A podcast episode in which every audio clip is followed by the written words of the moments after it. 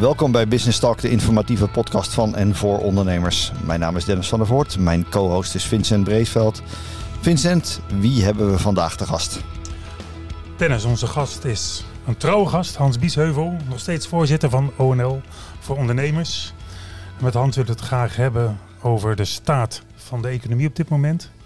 Met name omdat natuurlijk uh, Mark Rutte voor de zomer het kabinet heeft laten vallen. En uh, dat, dat was al verwacht eigenlijk, hè, dat het ging gebeuren. Betekent dat nog wat voor de economie op dit moment? Het gebrek aan een daadkrachtig kabinet. Nou, dat vind ik wel. Kijk, uh, we zien natuurlijk één, uh, ja, toch een, een weliswaar lichte recessie. Hè? Ja. Uh, we hebben natuurlijk sinds vorig jaar toch met een flinke inflatie te maken. Ehm, en ja, waar het de laatste weken natuurlijk ook heel veel over gaat. Natuurlijk een deel van het bedrijfsleven nu pas de pijn echt van die coronacrisis voelt. Ja. Hè? Je ziet dus heel veel bedrijven nu worstelen met schulden, met, met een zwakke balans, met ja, lage marges. Uh, dus er speelt nogal wat. En tegelijkertijd zit natuurlijk een hele uitdagende wereld. Waarbij uh, nou ja, klimaat, verduurzaming, digitalisering allemaal uh, nou, veel investeringen van het bedrijfsleven vraagt. We hebben een hele krappe arbeidsmarkt. Dus je ziet gewoon op heel veel uitdagingen. En Nederland staat toch min of meer stil op dit moment als het gaat om economisch beleid. En nou, wat mij opvalt uh, voor de vakantie, nu, maar nu ik ook weer terug ben, dat ik merk dat heel veel bedrijven op zoek zijn van ja, waar ben ik eigenlijk aan toe? En er is heel veel beleidsonzekerheid eigenlijk op dit moment in Nederland bij het bedrijfsleven. Want jullie, dat hoorde ik pas op de radio, hebben jullie ook een lans gebroken eigenlijk om, laten we zeggen, die, die, die harde coronamaatregelen die nu genomen gaat worden door de Belastingdienst iets te verzachten. Maar dan krijgen jullie, dat las ik toevallig in de krant, ook wel wat kritiek op. He, ja, het zijn twee verschillende dingen. Hè. Het Ja. gaat, aan de ene kant gaat het over die, uh, die coronaschuld. Hè. Er zijn Ja. nog zo'n 50, 60.000 bedrijven die nog nauwelijks of niks hebben terugbetaald. Er zijn 100.000 bedrijven die met achterstand, Achterstand, zitten. ja. Um, en daarvan heb ik gezegd, nou ja, hè, uh, de aanname bij die terugbetalingsrekening was dat 2022 een soort hersteljaar zou zijn. En dan ging je van 23 af terugbetalen. Maar ja, 2022 was voor heel veel bedrijven lastig om te herstellen. Door die Ja. snel stijgende energieprijs, door die snel stijgende huren. Alle kosten gingen in één klap omhoog. Uh, dus die de meeste bedrijven hebben niet voldoende kunnen herstellen. Dus ik heb gewoon gezegd, nou ja, hè, neem dat nou even mee. Uh, en uh, geef bedrijven iets meer lucht hè, om dat herstel uh, te realiseren. Tegelijkertijd, nou, bedrijven die in de problemen zijn, er worden nu over Big Bazaar bijvoorbeeld. Ja, bijvoorbeeld. Hè, als Sport City. voorbeeld, ja. Die willen schuldsanering doen. Nou, daar hebben we tegenwoordig een wet voor. Hè? Dat ken je neem ik aan. Zeker. Hè? De, de WOA. Ja, En de WOA geeft je de kans op een nette manier een faillissement te voorkomen en schuldsanering te doen. Maar er wordt wel steeds meer gebruik van gemaakt de laatste tijd. Zeker. En uh, nou ja, bij de, de Belastingdienst hanteert nu een, zeg maar, wat heet een soepel regime bij de WOA. Dat betekent dat ze eigenlijk met net zoveel genoegen nemen uh, Als als, de- alle andere schuldeisers. Mhm. Uh, terwijl normaal gesproken de Belastingdienst eigenlijk twee keer, hè, uh, twee keer zoveel wil. zoveel wil Ja. dan de rest. Ja. Nou, en ik heb nu gezegd, ja, omdat eigenlijk nu die golf van schuldsanering eigenlijk zich nu pas voordoet, eh, hanteer een iets langer dat soepele regime, zodat meer bedrijven hè, van die WOA gebruik kunnen maken. Maar daarna ja, ga je er wel vanuit dat die bedrijven een toekomst hebben. Want je komt alleen voor de WOA aan aanmerking als je levensvatbaar bent. Hè. Nou ja, Dus dat het was is niet het voor zombiebedrijven, het is voor levensvatbare bedrijven. Nee, wat precies, Ja. dat, dat was natuurlijk ook een beetje het commentaar in de FD van, van we moeten niet levensvatbare bedrijven maar laten gaan. En ik denk dat niemand daar bezwaar tegen heeft. Weet je, als het levensvatbaar is, dan moet je erachter gaan staan. En als het kansloos is, dan moet je dat vooral niet doen. Maar dat is precies mijn pleidooi. Kijk, maar je, eh, kijk, bij de WOA is heel simpel. Dan moet je dus naar de rechter. En die rechter zegt, nou, hè, dit is voldoende onderbouwd. Ja. Eh, en anders krijg je gewoon simpelweg geen, eh, geen toestemming eh, van de rechter. En die toetst ook echt letterlijk op die levensvatbaarheid. Dus als je niet levensvatbaar bent, ja, gaat ook de WOA niet werken. Dus dat is mijn. Krijg je een beetje voet aan de grond met je pleidooi? Of, of wil het nog niet zo hard? Nou, ik kan je zeggen, ik verwacht dat we dit wel gaan realiseren. Want ik heb gemerkt bij staatssecretaris Van Rij, bij de ambtenaren bij Financiën, dat ze wel gevoelig zijn voor dit onderwerp. Dat ze wel zien hè, dat 2022 natuurlijk voor heel veel bedrijven gewoon echt lastig was door die Oekraïne-oorlog, door die energieprijzen. Eh, en dat ze eigenlijk nu pas toekomen aan, nou ja, hè, echt die, dat schuldsaneringstraject. Ja. Ehm, die planning was eh, van tevoren iets anders ingeschat. Nou, ik heb het nog niet binnen, maar ik ben hard bezig om het binnen te halen. En ik verwacht eigenlijk dat het een jaar, eh, nou ja, wordt doorgetrokken. Hè, dus dat ook in Maar het komende jaar nog die soepele regime wordt gehanteerd. We hebben natuurlijk uh, uh, voor de zomer, nou, we hebben het afgelopen jaar elkaar regelmatig gesproken, vaak ook over Rutte. Um, en, en, nou, het beeld wat we altijd hadden, wat je wel zei, eigenlijk regeert het kabinet helemaal niet. Er gebeurt gewoon niks. nou, vanaf 5 juli gebeurt er helemaal niks meer. En, en vanuit jouw werkgroep, vanuit ONL en ook andere ondernemersorganisaties wordt echt wel geschreeuwd van hou die economie nou draaiende. Uh, en dat is natuurlijk wel een zorg voor het bedrijfsleven. Wat zijn nou de grote thema's die nu de komende tien weken die ook echt op de agenda gaan zetten? Want na 22 november, uh, als ik even, even door de voorraad kijk, er verandert gewoon niks. We hebben straks 20 fracties in de Tweede Kamer of meer. En er is niet meteen voor de kerst weer een nieuw kabinet. Dus in het bedrijfsleven dat zweet en zwoegt en ploetert en, en krijgt van alles op zich af. Wat moet er nu gebeuren? Met welke vuist ga je op tafel slaan? Nou ja, kijk, weet je, ik, ben niet optimistisch over tempo in de politiek. Hè. We hebben straks uh, drie weken voor de begroting uh, van 2024 in de Tweede Kamer. En dan uh, vanaf half oktober gaat het parlement op, her, op, op verkiezingsreces. Nou, en dan pas in uh, half december treedt de nieuwe Tweede Kamer aan. Geloof een week voor het kerstreces. Ja, dus dan ja. is het weer, ligt het weer drie weken stil. Ja. Dus ik denk dat die formatie pas in januari start.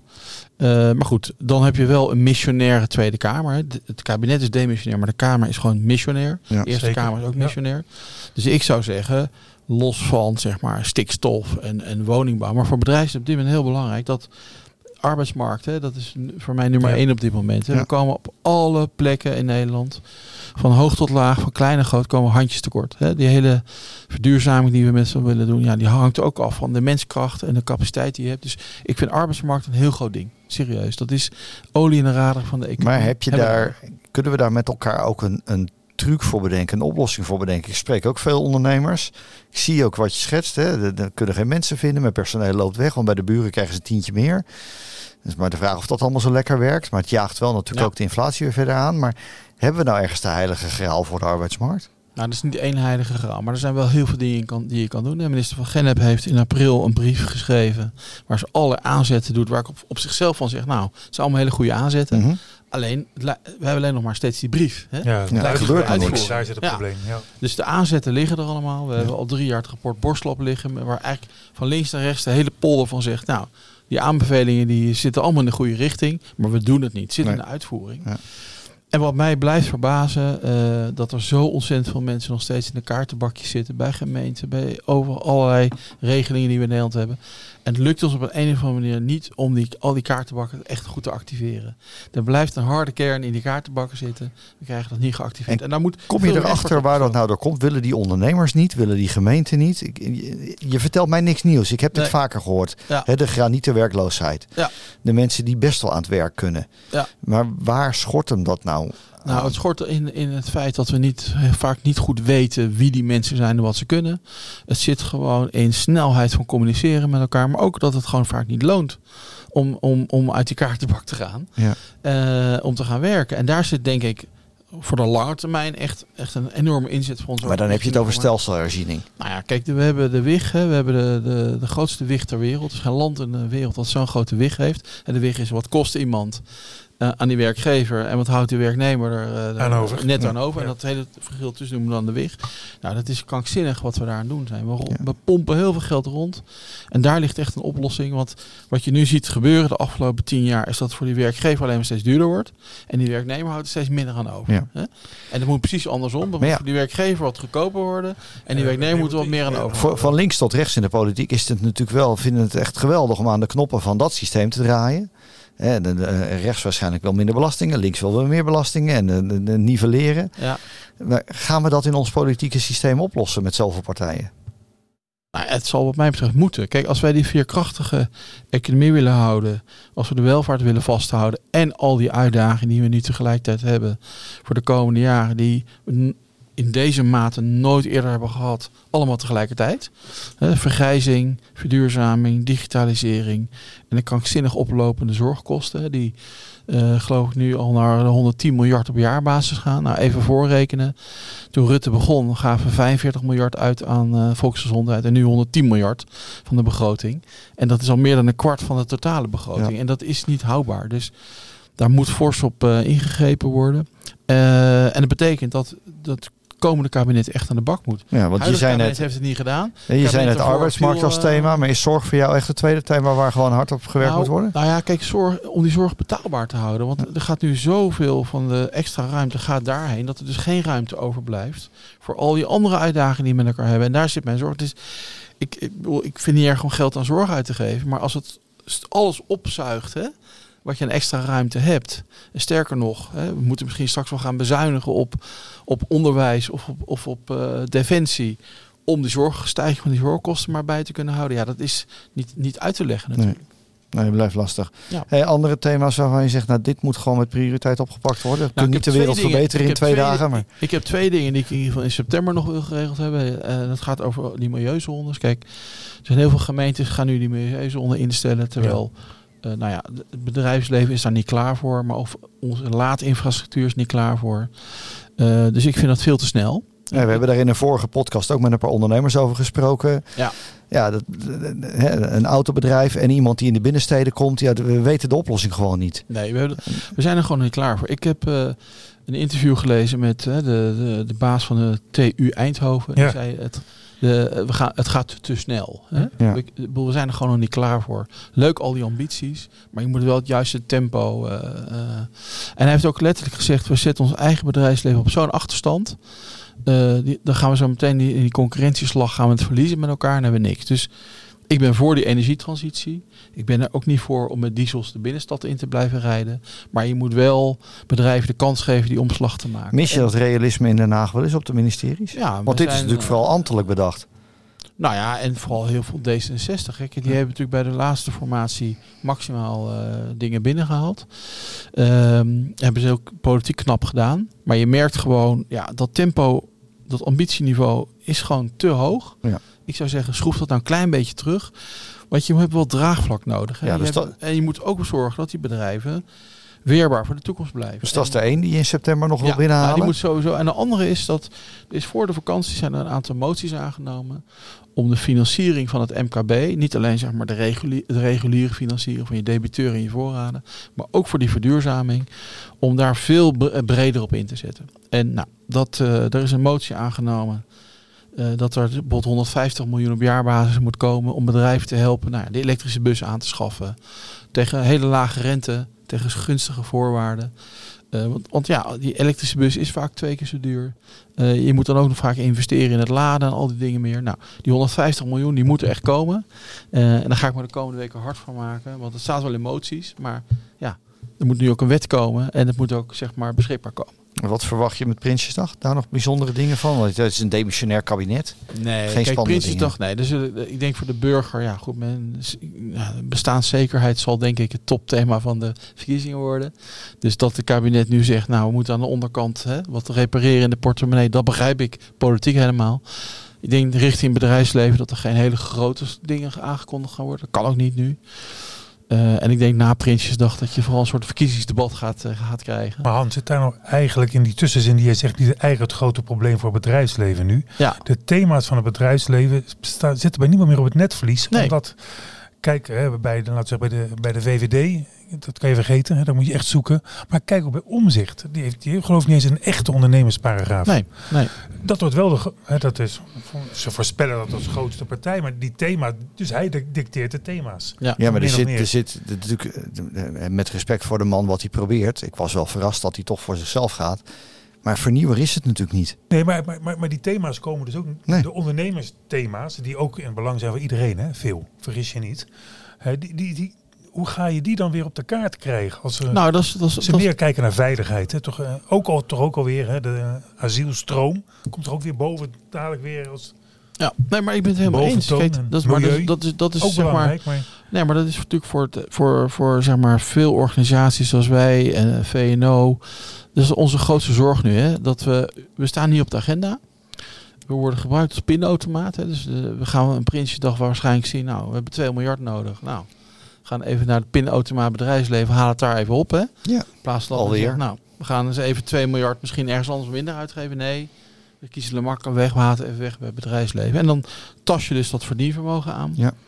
Eh, je jaagt de inflatie aan, want bedrijven moeten toch het weer terugverdienen. Dus die gaan de prijzen verhogen. Het zijn hele onverstandige dingen. Maar het is de kortste klap. En dat, daar kiest men dan voor. Ehm, dus dat ehm, betekent dat we dus een tandje bij moeten gaan zetten richting de formatie in de verkiezingen. Want ja, als we het geld niet verdienen in Nederland, kunnen we het ook niet herverdelen en uitgegeven. En het wordt alleen maar in de bedrijven verdiend. Om het bedrijfsleven op de kaart te zetten is het wel handig dat je ondernemerspartijen hebt. Ehm, en Vincent en ik hadden het er onderweg ook nog even over. Die, die, ja, die hebben we eigenlijk niet meer. Of Nee. zie jij dat anders? Nee, ja, ik ben het helemaal met je eens. Kijk, eh, eh, de- het gaat inderdaad op dit moment over echt hele andere dingen in de, Ja. in de, in de, in de politiek. En kijk, wat, wat mij eigenlijk het meeste stoort in de afgelopen jaren is het gemak waarmee men denkt, nou, we verhogen steeds maar weer de uitgaven. En we kijken naar het bedrijfsleven om het te financieren. Ja, En, niemand denkt de nou over minder, over Precies, bezuinigen. Precies. Niemand kijkt, de overheid kijkt niet meer naar zichzelf, maar Nee. kijkt... Nee, er zijn, er zijn een kwart ambtenaren bijgekomen. En ik- Ja. ik ga er vanuit die mensen echt wel nuttig werk doen. Zullen niet zitten niks op de, op de ministeries. Ja, Maar in verhouding met wat er geleverd wordt, is het gek. nou ja, kijk, ik wil dus niet mopperen, maar Nee. ik zeg wel eens, ja, wie neemt er nog voor ons op in Den Haag? Nou, maar heel weinig eh, Nee. mensen nemen Komt het op. ook een beetje aan. Een soort grootbedrijf. Hè? Dat, dat wordt weinig benoemd. Maar Ja. die hebben er ook wel eh, door de beeldvorming. Laat ik, het dan, ik, hè, ik zeg niet dat ik het mee eens ben. Maar kijk naar Shell. eh, KLM. Unilever. Hè, Wat, Unilever. Wat ze er allemaal over roepen. Hè? De politici. En die, er zijn natuurlijk verkeerde. Dat is natuurlijk ook wel een beetje een beeldvorming. Is dat bedrijfsleven natuurlijk een beetje in het, in het kwade daglicht komen te staan. Ook door die corona. nou ja, en, en, De milieumaatregelen die wel of niet. Hè, dus dat is ook wel lastig. en de lobby MKB, vanuit het ik, toch? groot bedrijf is ook niet per se, denk ik, wel eens eh, ondernemersgericht. Niet, niet om je collega's van andere lobbyclubs af te vallen.